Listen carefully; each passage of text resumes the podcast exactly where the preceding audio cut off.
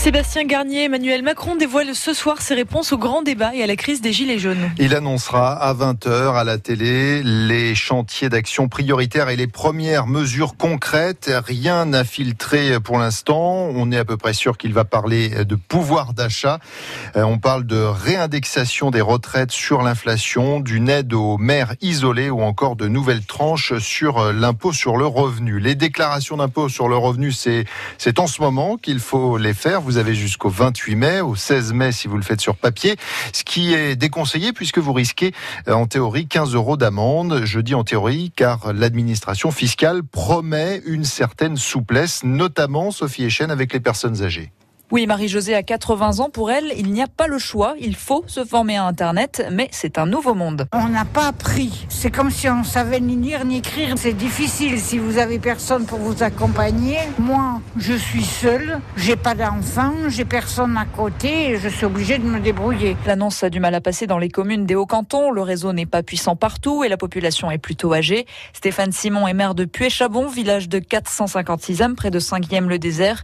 Il déplore l'obligation de la démarche. Je sais très bien que sur ma commune, j'ai des gens qui seront probablement en difficulté. Voilà, on laisse un petit peu les gens désarmés face à un problème administratif. C'est déjà pas forcément très simple à remplir une déclaration de revenus. Quand vous avez personne pour vous épauler, c'est encore plus compliqué. De toute façon, il y a un recul des services publics. Internet, c'est une solution qui est probablement très pratique, mais ça a plus vocation à isoler les gens qu'à les rapprocher. Et du côté des services publics, justement, on tempère. L'obligation de déclarer ses revenus en ligne est tout de même accompagnée d'une certaine souplesse. Samuel Barrault, directeur des finances publiques de l'Hérault. On ne veut pas laisser des, des usagers de côté. Ils ont la possibilité de continuer à faire leur déclaration sur papier ou de venir dans nos services ou aller dans une maison de service au public pour faire la déclaration sur Internet. On est là, on peut toujours nous contacter par téléphone, nous écrire, c'est tout à fait normal, nous sommes un service public. À noter que 18 maisons de service au public sont réparties dans tout le département. 3 hectares de pinèdes ont brûlé hier après-midi à Loupian, au nord de l'étang de Thau. L'incendie a coupé une ligne électrique. Il n'y a pas eu de conséquences pour les habitants.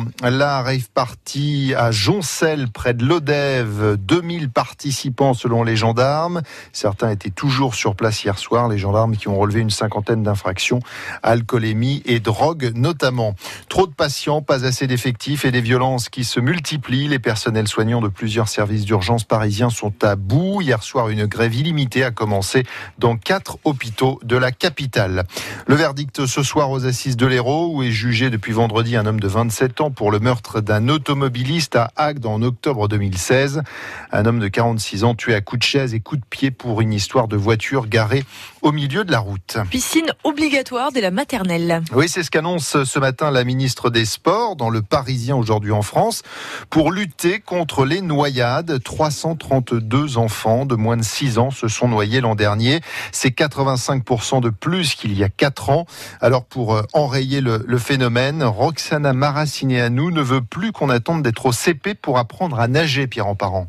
Dès ce matin, deux maternelles à Paris testent les nouvelles classes piscines. Comme pour les classes de neige, les petits passent la semaine à nager. Ça évite de se retrouver comme aujourd'hui avec des élèves qui passent plus de temps dans le bus et les vestiaires que dans l'eau. Résultat, en fin de sixième, un sur deux ne sait toujours pas nager.